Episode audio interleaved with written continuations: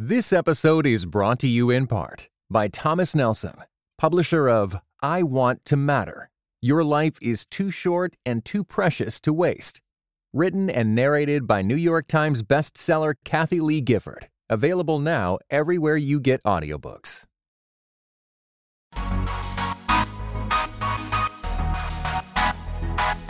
Dynamic voices for a diverse church. This is Pass the Mic. Greetings and God bless. Welcome to another episode of Pass the Mic, Dynamic Voices for a Diverse Church, powered by The Witness, a black Christian collective. I'm your host, Tyler Burns. You can follow me on Twitter. And to be honest with y'all, I've been wilding this past week. Follow me on Twitter at Burns Clan. Follow at your own risk. And joining me, as always, is the CEO of The Witness Inc., the man, the myth, the legend, the best selling author, Mr. Blue Check Verified himself, Jemar Tisby. Jemar, what's going on, brother?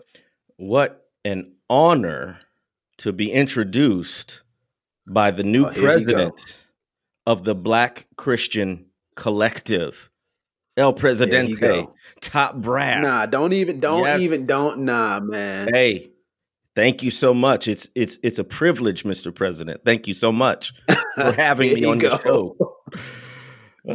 Listen, man, don't be wilding out. Don't be wilding out on this show. I still got control of the Oh, mics. I'm gonna wild all the way out. You can call me Mr. Blue Check Verified. I can call you Mr. President anytime. Okay, well, I guess I guess that's fair. I guess I'll allow that. But if you're wondering and sitting there listening, saying, "What are they talking about? What happened?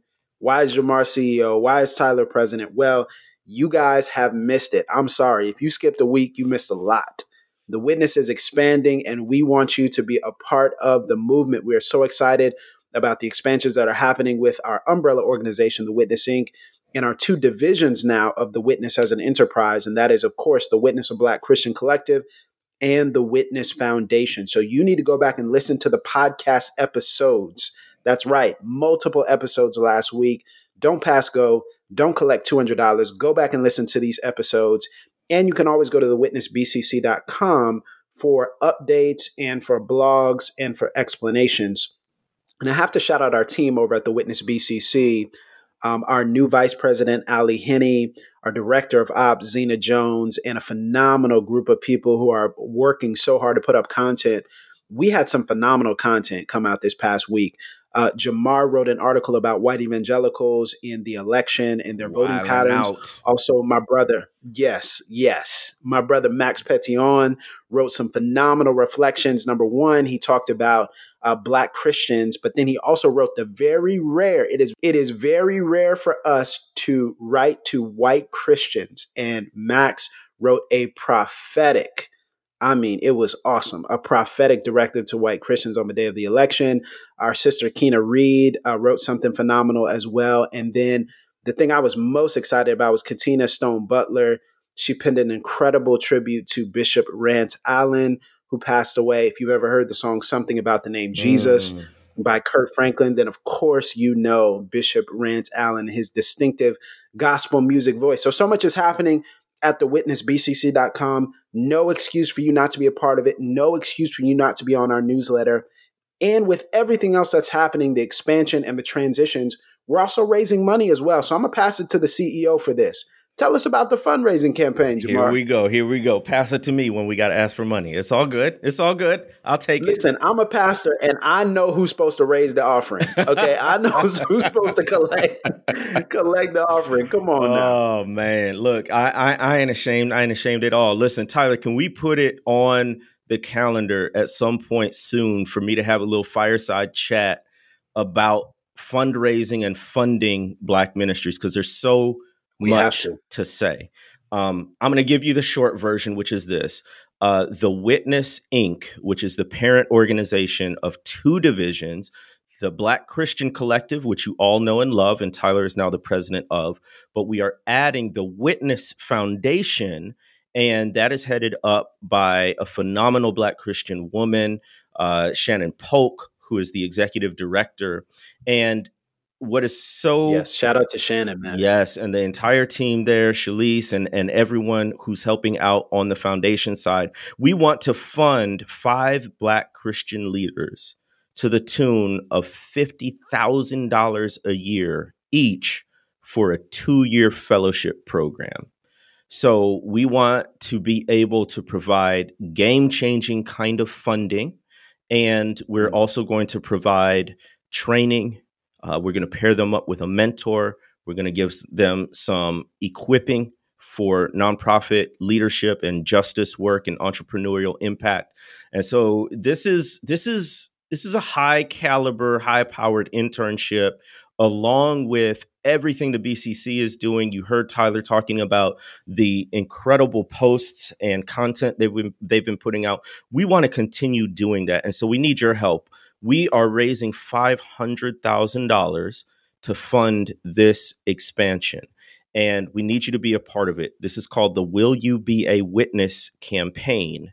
And it is speaking to the inflection point that we're at in our society uh, around racial justice in particular, but a whole host of issues. Brothers and sisters, if we push and lean in at this moment, we might could see some serious positive changes for justice.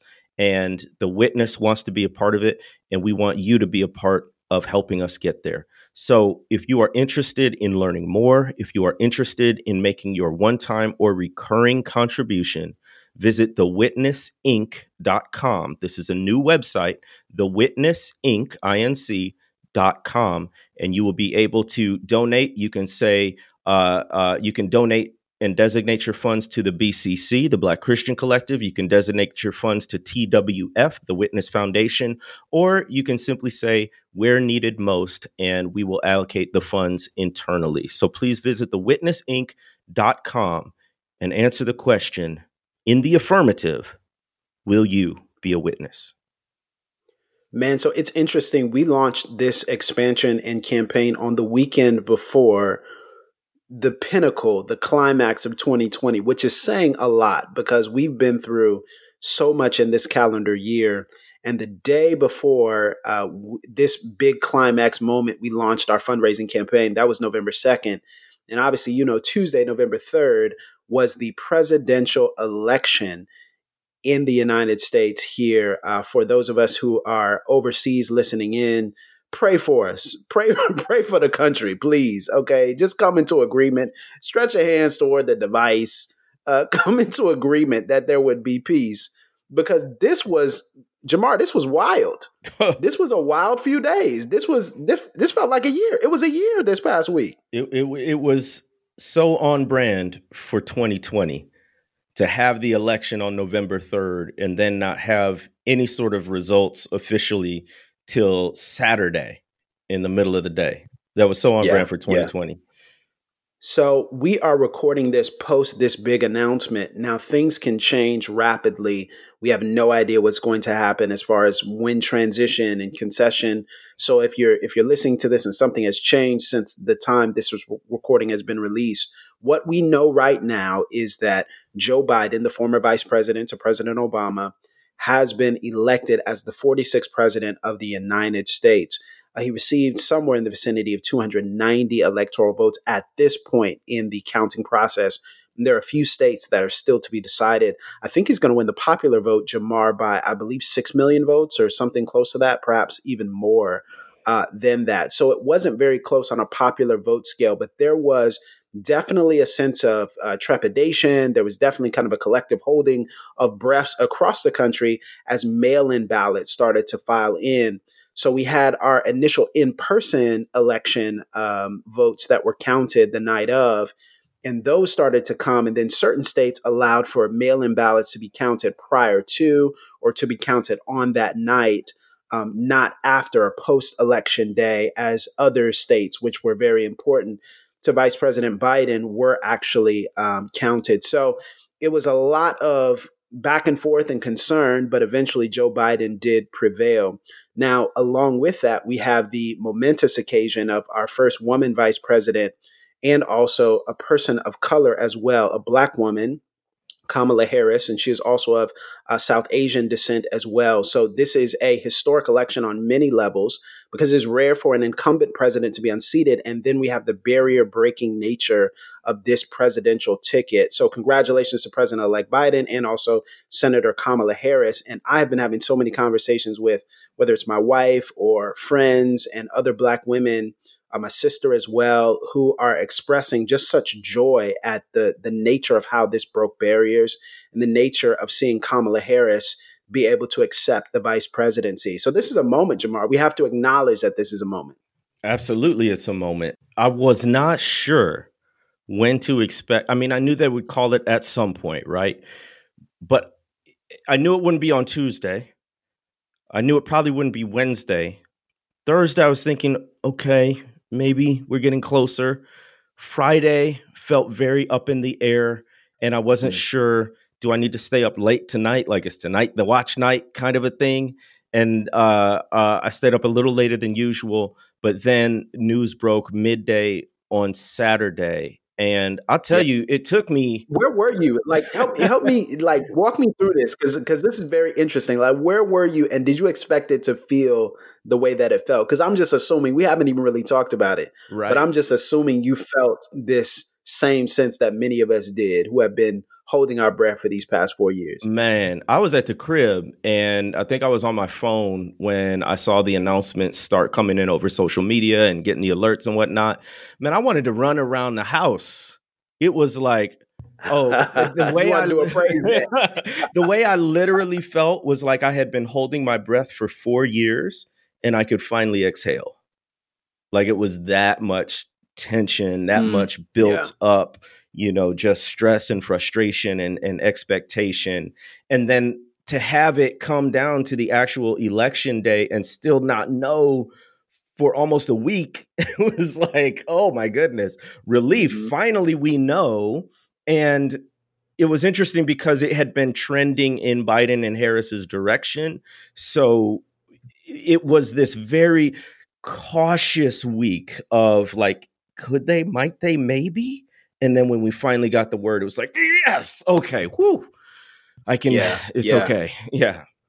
And you know what was so interesting about it is once you got to Wednesday midday, I would say, once I got to Wednesday midday, I was pretty sure they were going to win.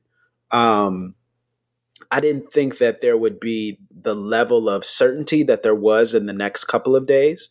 But once the votes started to come in and things started to trend as they started trickle in ever so slowly, listen, whoever in Nevada needs to uh whoever in, they, they okay, Nevada, Nevada, Nevada, I know they're gonna get me. Listen.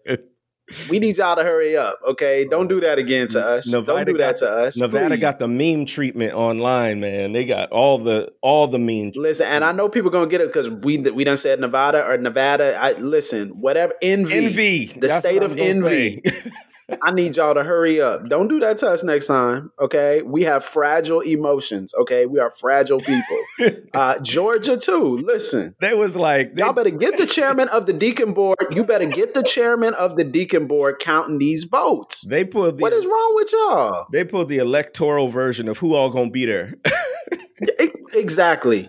Y'all better get listen, get the chairman of the deacon board of the local First Baptist Church Missionary Baptist Church, Primitive Baptist Church, get them to count it. It's gonna get done, and it's gonna get done quick. Quickness. Okay. Look, but hey, man, at the end of it, I- I've sensed that there are a lot of people feeling this these dual feelings at the same time, and I found myself vacillating back and forth between relief, which was an, an overarching feeling, and relief is a valid feeling, right? Regardless of what people say about presidents and the the level of corruption in Washington. This was a unique evil that we experienced. This was a unique, um, a unique moment of vitriol and division and divisiveness from the highest office in the land.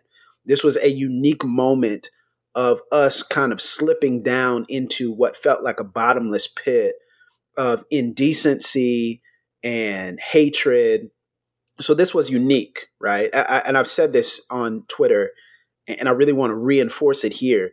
Do not allow people to soften what we experienced over the past four years. what we experienced over the past four years was unique. It was not it was not a normal presidency. It was not a normal first term. It was not a normal situation for our country. And yes, we can go back hundreds of years to slaveholding presidents and, and presidents who uh, called people names, started wars. Yes, we can go back to those things. We're not saying that presidents are blameless. But what I want to emphasize here is all the levels of decorum and class and consideration and humanity were violated by this racist, sexist, xenophobic president. Let's just be honest about it, right? So there was that moment of relief because we passed through that. There was an exhale emotionally. But Jemar, I think there's another feeling. It's not just relief, but I think there's also the feeling of grief as well. Because what have these four years taken from us? And what has, just for example, what has a lack of leadership in the year 2020 in the midst of a global pandemic done to us and taken from us? And I think of so many people who are listening who know someone who's passed away from coronavirus. I know someone who's passed away from COVID 19, multiple people. People who I care about, people who I looked up to and respected, pastors who have passed away from this deadly disease. And how much of that could have been prevented if we had significant leadership? How many uh, young people were separated from their parents at the border? How many black men and women would still be here if they had the opportunity, the avenue for a livable wage and, and healthcare and, and, and affordable housing and a criminal justice system, system that actually cared about our bodies, how many people would still be here? And I find myself after 200, over 230,000 people dying to COVID 19, feeling a sense of relief that yes, there is a, a voting out, but also a sense of grief that we had to pass through this and that we are still presently under siege right now as Black people and as Black Christians. So I think all of us, Jemar, are trying to navigate this web of relief and grief. The memes, which are funny, but then also the pain, which is not, and the joking, which is a, a sort of catharsis, but then also the the realization that over the next two months, we're still holding our breath to see if this uh, menace is going to transfer power peacefully and is going to actually navigate our country um, out of this and, and participate in that process. So I think we're all feeling those two feelings, Jemar. So I made a joke. Uh, our our resident social psychologist and friend Christina Edmondson would, would call it trauma laughter, all of these ways that we are trying to find humor in a very serious, in many ways, tragic situation. But I said on Twitter that folks on the internet all sounded like every post game interview you've ever heard, where right, yeah, that was funny. they're interviewing like the the winning team or somebody from the winning team, and they're basically like, "Yeah, you know, this was a big win. Uh, you know, we're gonna take this night, we're gonna enjoy it, but then tomorrow is back to work. We got a lot of work to do." Game isn't over yeah. yet. You know, job's not done. Job's, job's not, done, not, done, Right, the Kobe. exactly, exactly. So I, I I got the job's not done vibes from a lot of people, including myself, where it was like I also said online, like take this moment, take this day, take this sense of being able to breathe again, take this sense of relief, take this sense of oh my goodness, we don't have to endure another four years of this or worse, and experience it like feel it and feel all the feels right? It doesn't just have to be joy or elation or relief. Feel whatever you feel grief or or sadness or or whatever it is. And so that was the anger bro anger. anger. oh my god yes yes righteous anger. And so that was the main thing to to just be in the moment saturday. And for me honestly it didn't it didn't really start to hit till sunday the next day when i woke up to a different political reality. That was when it was like, oh man, it's it can be different, you know. But then at the same time, like you were saying, it's like, you know, a lot of people online have also been saying, yay, we get to sort of evict this apotheosis and hyper racism and we get to go wow. back to hmm. racism mm. as usual right? yeah, someone said someone said we we get to go back to the Get Out version of racism. The get out that, that I would have voted for Obama three times. You right. know, like if you know, you know. Yeah, exactly. So so it's that sense of we are by no means delivered from a racist, white supremacist, uh, pseudo democracy in a lot of ways. We have so, so, so much work to do, even with this president who is in so many ways different from what we have endured uh, these past several years. So it's it's that tension, right? That tension of thank goodness we don't have to deal with this particular evil and and challenge and obstacle and whatever it is. But we have other stuff to deal with, like we've always had. So, yeah, yeah, absolutely. Um, you know, one of the major reflections that I had is man, we as Black people and uh, as Black Christians, of course, specifically, I'm speaking to, but as Black people generally, we have so much power hmm. and we don't acknowledge that power. It is poetic justice to see after five years of talking negatively about our communities, after five years of trashing us, after five years of, of we call, you know, talking cash five years of talking mess to our politicians and our celebrities and our leaders and our news anchors and representatives of our community. After five years of that, the black cities in these major swing states sent the president home. You talk about Atlanta, you talk about Philadelphia, Milwaukee, Detroit, and the black cities in these places rose up and said, You can talk about us all you want, but we do not forget we will not forget that you talked about our people. We will not forget that you called the places that we live infested. We will not forget that you call those places slums. And we'll vote you out. Asshole country. And I think we forget sometimes about the power that we have, the level of when we come together as a community, what we can do and how we can shape things. And I have to shout out uh, Stacey Abrams and the phenomenal group of women. It was not just Stacey Abrams but it was groups of women in Georgia and in other places who banded together and raised so much support and were able to get voter turnout so high and were able to mobilize black people to understand and come in contact with our power.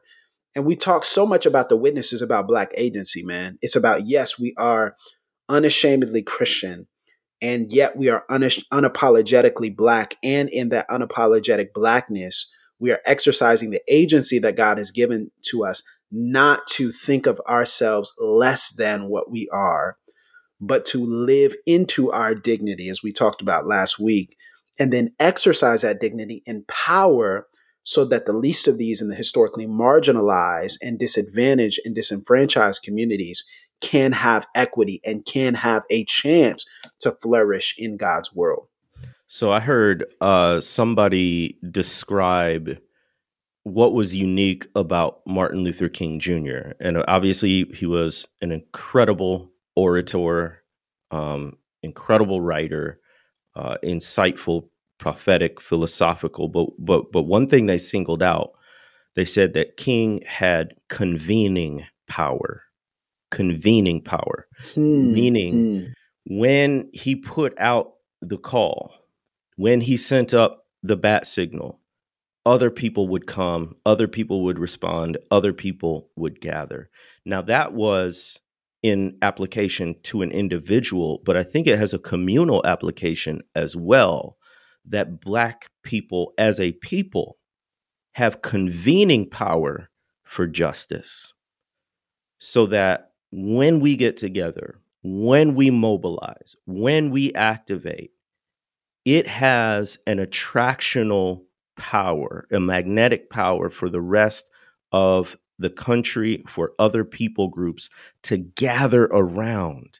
And I think that is what we saw happen in states like Georgia and Michigan and other places, Pennsylvania. Um, and it speaks to what you were saying, Tyler, about our power, like never underestimating yeah. the mm-hmm. level of influence we have, never abusing it, but also mm-hmm. recognizing mm-hmm. that we don't have to live the way so many people want to force us to live. And when we mobilize, when we gather, when we activate, we can bring together a broad coalition that can work from the grassroots for positive change.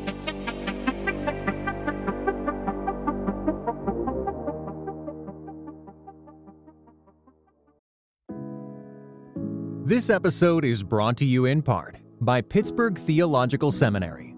Pittsburgh Theological Seminary students are grounded in faith and formed in community.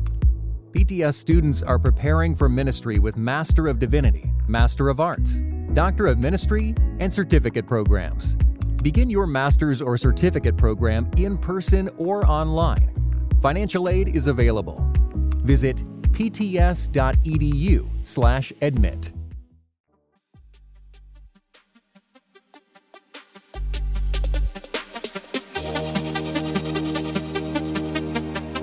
Absolutely, man. You talked about some things as it relates to our place in the church and how we respond to white evangelicals in the article on the witnessbcc.com. What did you notice about the 81%? Because that number came back. That number did a remix this year.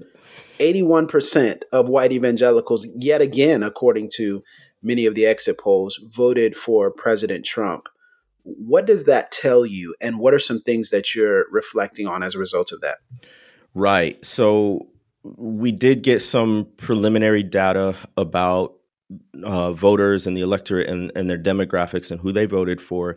Those numbers might change or fluctuate. This is preliminary data, but I don't think anything is going to change the fact that people who self identify as both white and evangelical still voted for Trump in overwhelming numbers.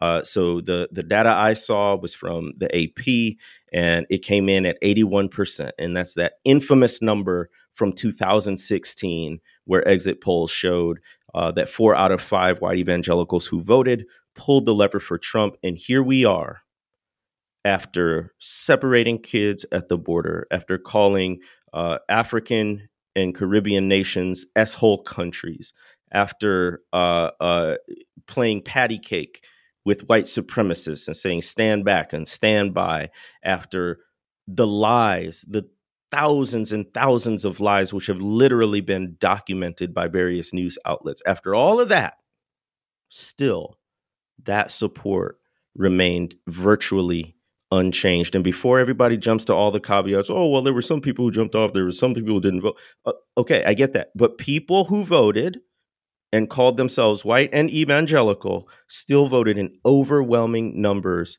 for this man. And so the article I wrote was entitled The Biggest Threat to Christianity in the US. And it was a counterpoint to so many far right Christians and fundamentalist Christians who say that critical race theory, communism, Marxism, liberalism, leftism, whatever label they want to slap on it, that's what's really threatening the church.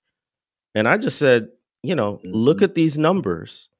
And is the real threat to the church critical race theory, or is it something else called Christian nationalism? Christian nationalism. Uh, I won't go mm-hmm. into all the details on it. You can read the article, but you can also read the book, Taking America Back for God uh, by uh, Samuel Perry and Andrew Whitehead, two, two sociologists, and they unpack it really, really well. But Christian nationalism is this blend of race, religion, and xenophobic type of nationalism, right? And it is the same type of Christianity, asterisk, that Ku Klux Klan members practiced. It is uh, very similar to what we're seeing these ardent Trump supporters practice. I referenced an ad that came out just before the election. It was of the Idaho lieutenant governor, uh, and she was in basically like this sort of military looking van. There was a huge American flag draped over it. She was slightly leaning out the driver's side window, and she had a Bible, and then in her other hand was a handgun. Yeah, that was a that was a jarring photo. Very jarring. And she's basically baptizing this sort of pro-gun xenophobic type of nationalism with the Bible.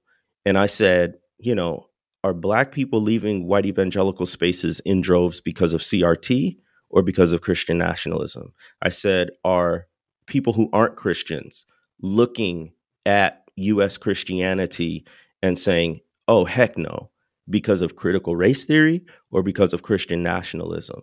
are we having this sort of, I think evangelicals are in a much needed existential crisis of identity.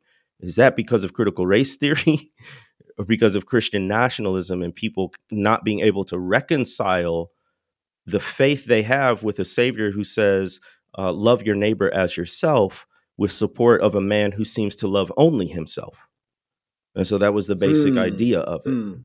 Wow, that's powerful, man. And and I think so many people are having to deal with now what we perceive as yes, there is a shifting in the power structure in this country, but there's that shifting at the top.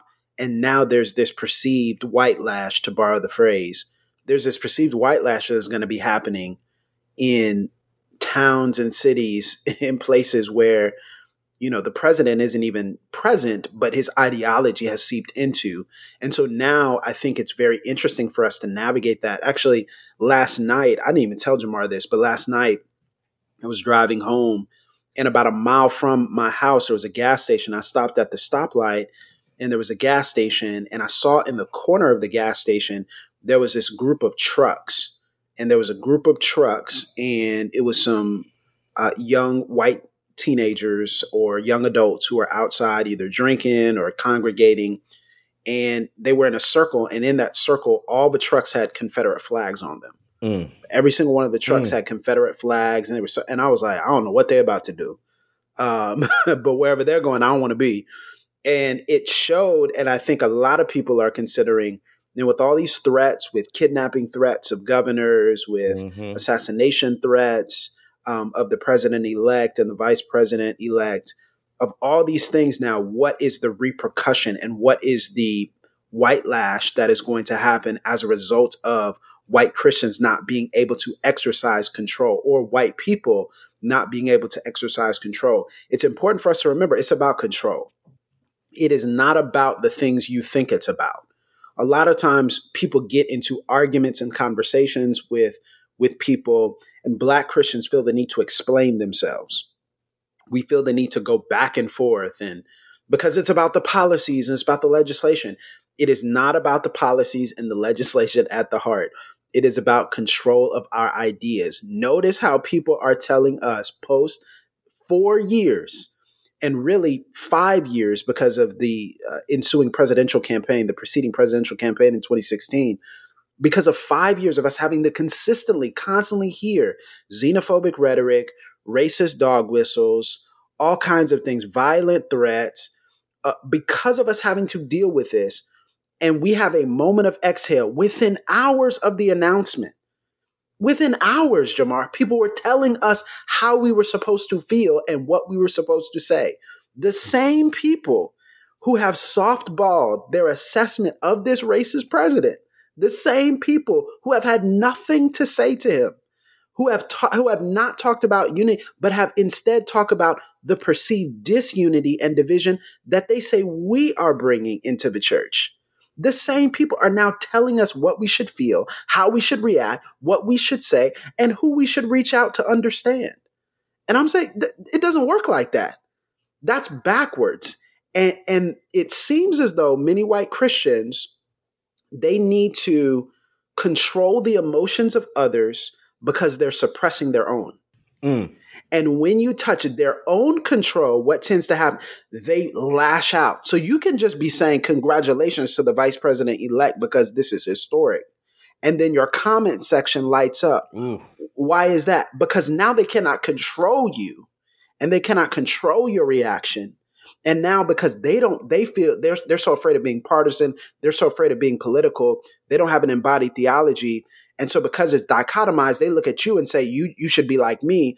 And we say, no, we're embodied. It all flows together. And the justice of my body matters as much as the salvation of my soul. And because we say congratulations, now they say, oh no, we can't control you. So now then that's when you see the emotions come out.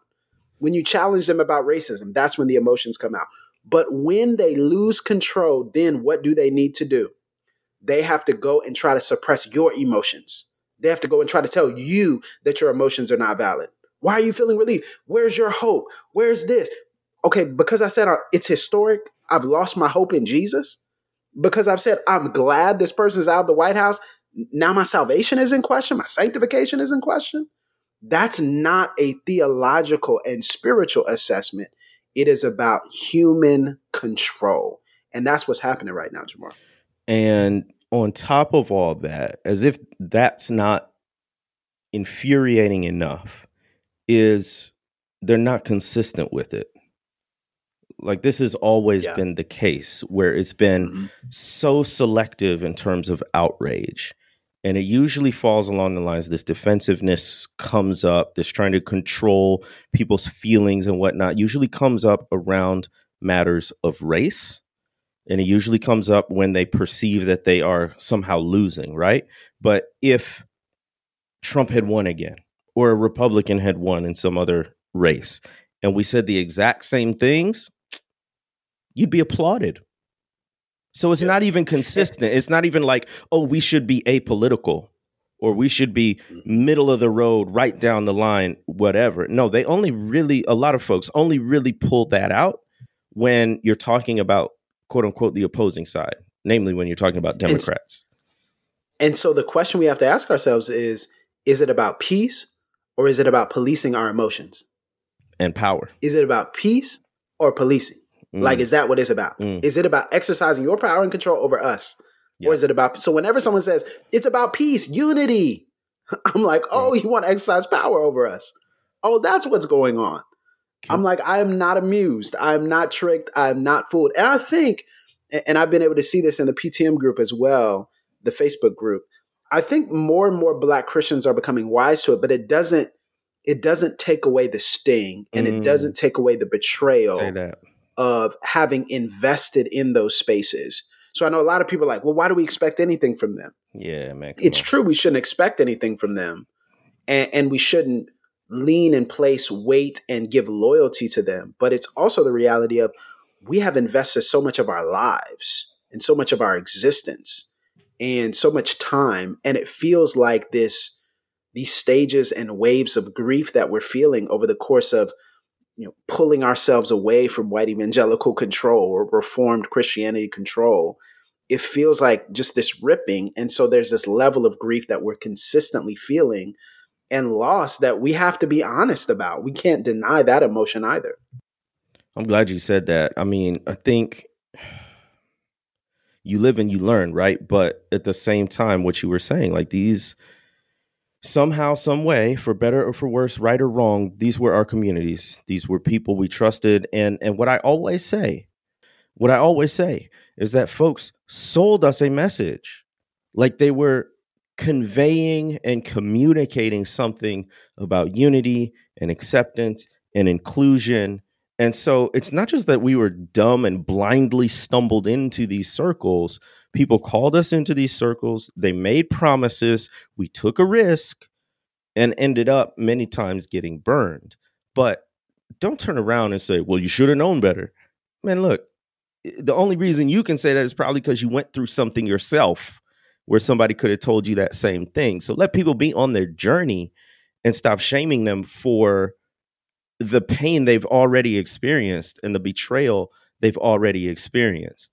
Um, mm-hmm. Yeah, that's very important, man. And I'll add one more thing. Um, as far as like kind of where do we go from here type of thing. There's a lot of rhetoric about sort of quote unquote reaching out to the other side, right? Okay, now that your candidate won, you need to reach out to these disaffected white non college educated voters and figure out why they voted for Trump, why they love him, and figure out a way to work together. Uh, first of all, that's exhausting language. It's miss us with that. Miss us with that. Man, say it, say it, say it. Miss us with that. I'm sorry, I had to hop in. Miss us with that rhetoric. Like we don't know these people. Like we uh, haven't been around them. Miss us. No, we are not going to. No, we are not going to be peacekeepers. We're going to be peacemakers. Mm, There's a difference. Mm. Okay. Miss us. Sermon. Okay, go ahead. Sermon. I, am I'm done. Go ahead. Go ahead. I'm passing it back to you. Um, but if there is a reaching out that has to be done, do not look to black people to do it. I'm not saying mm. that black people may not take it upon themselves of their own volition, but don't don't put that on us. Um, I have been mulling over and turning over in my mind for the past 48 hours a a post I saw from my guy Rich Villodas. It's one of these interesting things. We've never Yeah, met yeah. before. We've interacted online, but I feel a kindred spirit. I love the way he interprets scripture and life. Um, cop his book, The Deeply Formed Life. Uh, but Rich Villodas put out a, a post on Twitter. He said, In the same way Paul was an apostle to the Gentiles, the church needs apostles to the American Christians who are steeped in idol worship, nationalism, racism, sexism, and the like. He said, The church needs apostles to the American Christians. And immediately my mind jumped to Christian nationalists, um, which actually spans races and ethnicities, not just white people, but predominantly white people. And so, if there is a reaching out that needs to be done, especially among Christians, white people, that's your work. So, I know we have a lot of uh, white listeners on the show, and we appreciate you. Thank you for tuning in. Here's your charge going forward you have to be apostles to the Christian nationalists among you. Some of you have already started to undertake this work. You're having difficult conversations. You're letting people know where you stand. I know numerous people who have literally lost relationships with family members over this. Um, but guess what? That is the work. And what you're experiencing is nothing different than what Black Christians and our allies and advocates have always experienced when we stood up for justice, uh, especially among other Christians. And so, uh, don't think what is happening to you is strange, and and remind yourselves of the scripture when Jesus said, "Look, the the truth divides." And it says, anyone who's not willing to leave mother and father and sister and brother for my sake is not worthy of the kingdom. So I can't sit up here and sort of pat you on the back and say it's going to be okay. I don't know that it's going to be okay. You might lose relationships with dear friends and even family members, parents. I know I know families who will not bring their kids into certain households of family members because they don't want to expose their children to the racism, the prejudices, the mm, stereotyping yeah. happening in that Yeah. home. And that's what comes along with standing up for justice. But the work that has to be done, if there is a reaching out and a reaching across, then white sisters and brothers, that's that's your work. Like that's how you and you Yeah, gotta I- get I- savvy listen. about it. Yeah. Go for it. Listen, and, and I'm not saying I'm not saying this is binding. This is how I feel right now. So don't don't hold me to this. But I'm just saying right now, I question whether or not black Christians should even be in white spaces explaining racism to them. Mm, Like, and I question not necessarily the sense of work, right? Like, so you have a work that you do with color compromise, with how to fight racism. You have a work that you do. But I think a lot of us, we don't have books, we don't have organizations. We're just out here talking to folks mhm. and begging them. And again, when are we going to stop begging people? I think about this. All the money that was spent on books. Your book became a bestseller this year, Jemar. All the all the money that was spent on books, all the conferences, all the talks, all the panels did not change a thing when it came largely did not change anything. I'll give space to some change that could come out that happened. But as far as we know right now, did not change anything about the numbers of white evangelicals who voted for Donald Trump. Or all the black squares, all the I run with Mauds. It didn't change anything. So so why are we giving effort and time and attention and ourselves trying to just say we must exist in this space. This is what we must do. When really and truly, it needs to be the people who grew up in those spaces, who are invested in those spaces, who are truly missionaries and apostles to those spaces. And it just, it really truly, it, it, it exhausts me on behalf of Black Christians who are fighting that fight and yet still running up against opposition and coming back every week running up against opposition and coming back every week. And so many black Christians now don't even feel like they can post a celebration because they're like, I don't want to, I don't want to moderate my comment section. I can't even post a celebration. I can't even post a reflection. I can't even post a picture. I'm saying that's not how you're supposed to live. And so if you have a work, that's great. But my question is, what is the efficacy of us being in these spaces mm. and constantly explaining mm. when nothing is changing when it comes down to the layup of layups, which is, hey, just don't, don't support a racist president. don't support a misogynistic xenophobe. This is a layup. Okay, we're not we're not saying you got to understand all the all the you know eccentricities of everything, the complexities. We're not saying you have to understand all that. That's cool. Just don't vote for this person. And people like, I don't know. And then they end up voting for him in the same percentages as they did four years ago. After all that they've seen and heard, seeing they don't see, hearing they don't hear. So the question is, what are we doing? And why are we supposed to be in those spaces? And again, it's why the work at the witness is so important. Oh, that's the perennial question. you know, should we be in these spaces? The one thing I'll say uh, there are. I'm just on my journey, okay. So just listen, just know, let me. I'm just. I, am on my journey, so I'm just. I'm talking. I'm talking right now, so y'all know. We both got a testimony. We both got a testimony. We know that of which. So I'm speak. just talking. we know that of which we speak. Um, but we are constantly trying to sound the lyrics of liberation for uh, Black Christians who are in these spaces, because oftentimes we're one of the only, one of the few there we may not hear uh, these messages where we are. And I know for me, it wasn't until I started seeing other people, whether near or far, who were living into that liberation that I finally said, this could be me too.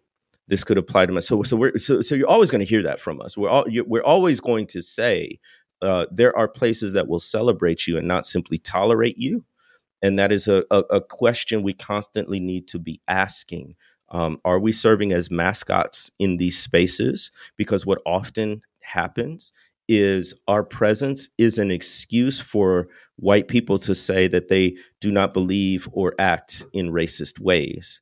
And in reality, because we're there, they're actually not doing some of the work they're supposed to. I read somewhere that there has to be a consequence for racism.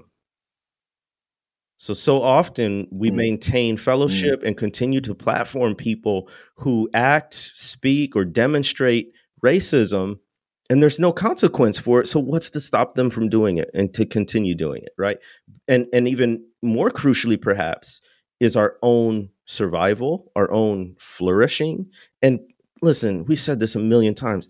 It is not quote unquote canceling people, right? I don't cancel people because Jesus didn't cancel me. No, but Jesus did say, wipe the dust from your sandals and move on mm-hmm. if they don't mm-hmm. receive mm-hmm. your message. So I'm just saying there life works in seasons. And especially now, I really believe we're at an inflection point in our nation as far as uh, the racial climate and the racial status quo right now is a time for self reflection, evaluation, and perhaps even moving on. And listen, uh, you know, let you know as as we transition out here, as we close out, man, can the prophets stop prophesying about the elections? Can can the prophets? Can I? Listen, I'm a mm. Pentecostal, okay? Like I believe in the prophetic, but can we stop? Can we stop misusing the prophetic? Can we stop? Can we, we do that? Some Turn in your prophetic cards. Come on, wiling out online. Stop. What you talking about? Y'all need to stop. Make it plain. Make it plain. No, I'm just saying. I'm just saying. Y'all listen. I don't think this is what God meant and intended when He talked about prophecy. Okay, it's not just it's not just foretelling it's also forthtelling as well, which is speaking the truth about injustice and judgment upon nations and people who are not living in accordance with God's laws and God's uh, express dictates as He calls for us to treat people. But listen, if you're talking about two choices, that's a guess. That's not a prophecy. Don't put God's name on it. That's a guess. Okay. that's a projection. In your projection, okay, you think this person is going to win, or based upon your own political leanings and beliefs. You want this person to win, and you're saying, okay, y'all, I think he gonna win. Okay, fine. Then say that. But don't call a projection a prophecy. Okay. Be blessed. Be blessed and be blocked. Y'all need to unfollow these folks.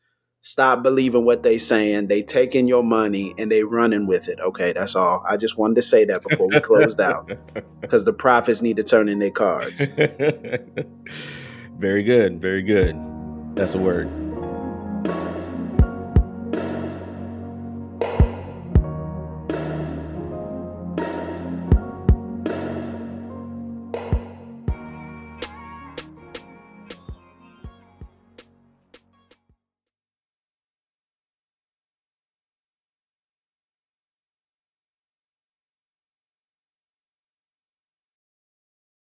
This episode was brought to you in part by United We Pray.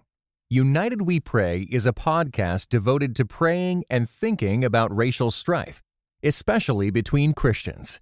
Come join us in praying for the unity of God's people.